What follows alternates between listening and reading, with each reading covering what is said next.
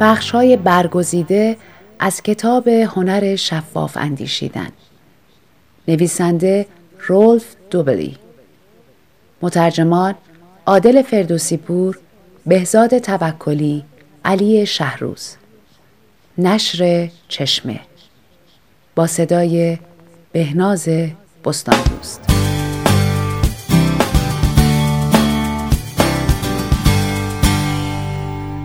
هرگز تصمیمی را بر اساس نتیجهش قضاوت نکن. خطای نتیجه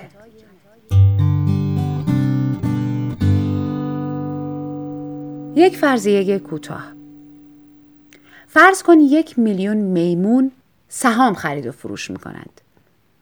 آنها به شکلی احمقانه و البته کاملا تصادفی سهام می‌خرند و میفروشند. چه اتفاقی رخ می دهد؟ بعد از یک هفته حدود نیمی از میمون ها سود می کنند و نیمی دیگر ضرر. آنهایی که سود کردند می توانند ادامه بدهند و آنهایی که ضرر کردند راهی خانهشان می شوند. در هفته دوم نیمی از میمون ها کماکان موفقند در حالی که بقیهشان ضرر کردند و به خانهشان فرستاده شدند. به همین ترتیب بعد از ده هفته حدود هزار میمون باقی میمانند آنهایی که همیشه پولشان را خوب سرمایه گذاری کردند. بعد از 20 هفته فقط یک میمون باقی میماند. کسی که همیشه و بدون ناکامی سهام درست را انتخاب کرده و الان میلیاردر است. اسم او را مثلا میمون موفق می‌گذاریم. رسانه ها چه واکنشی نشان می‌دهند؟ به سمت این حیوان هجوم میآورند تا از اصول موفقیتش خبردار شوند. نکاتی هم پیدا می کنند. شاید این میمون در مقایسه با بقیه موز بیشتری می‌خورد. شاید در گوشه دیگری از قفس می نشیند. یا شاید سرش را از بین شاخه ها مدام تکان می دهد یا موقعی که در حال تمیز شدن است مکس های طولانی و متفکرانه ای دارد. حتما برای رسیدن به موفقیت روشی داشته اینطور نیست؟ وگرنه چطور توانسته اینقدر درخشان عمل کند؟ 20 هفته بسیار دقیق و حساب شده آن هم از طرف یک میمون ساده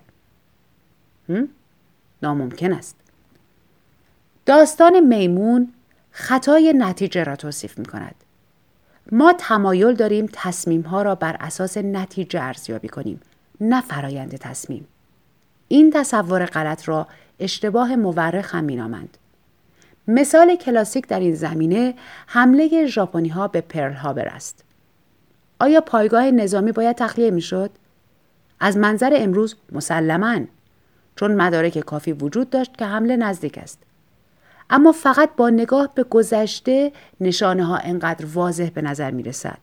ولی در آن زمان سال 1941 شواهد متناقض زیادی وجود داشت. بعضی ها موافق حمله و بعضی ها هم مخالف بودند. برای ارزیابی تصمیم باید از اطلاعات موجود در آن زمان استفاده کنیم و هر چرا درباره اتفاقات پس از حمله می‌دانیم حذف کنیم. یک آزمایش دیگر تو باید عملکرد سه جراح قلب را ارزیابی کنی. برای آزمایش از هر کدام می‌خواهی یک عمل جراحی سخت را پنج بار انجام بدهد. در طی این سالها احتمال مرگ بر اثر این عمل روی 20 درصد ثابت مانده است. هیچ کس زیر دست جراح الف فوت نمی کند. زیر دست جراح ب یک بیمار فوت کرد و زیر دست جراح جیم دو نفر. عملکرد الف ب و جیم را چگونه ارزیابی می‌کنی اگر مثل بقیه مردم فکر کنی الف را بهترین ب را در مقام دوم و جیم را بدترین در نظر می‌گیری بنابراین تو هم قربانی خطای نتیجه شده ای. تنها می توانید جراح را بر اساس حوزه کاریش و با زیر ذره قرار دادن مراحل آماده سازی و اجرای عمل جراحی قضاوت کنید. به عبارت دیگر فرایند را ارزیابی می کنی نه نتیجه را. راه دیگر این است که اگر بیماران بیشتری برای جراحی داری نمونه آماری بزرگتری را در نظر بگیری. مثلا صد یا هزار عمل. برای الان کافی است بدانی برای یک جراح متوسط احتمال اینکه کسی فوت نکند 33 درصد است. احتمال اینکه یک نفر فوت کند 41 درصد و احتمال اینکه دو نفر فوت کنند سی درصد. این یک محاسبه ساده احتمالات است. نکته مهم این است تفاوت زیادی بین احتمال هیچ کشته و دو مورد فوتی وجود ندارد ارزیابی سه فقط بر اساس نتایج نه تنها سهلنگارانه که غیر اخلاقی است در نتیجه هرگز یک تصمیم را صرفاً بر اساس نتیجهش ارزیابی نکن. به خصوص زمانی که تصادفی بودن یا عوامل خارجی در آن نقش داشته باشد. یک نتیجه بد لزوما نشان دهنده یک تصمیم بد نیست و برعکس.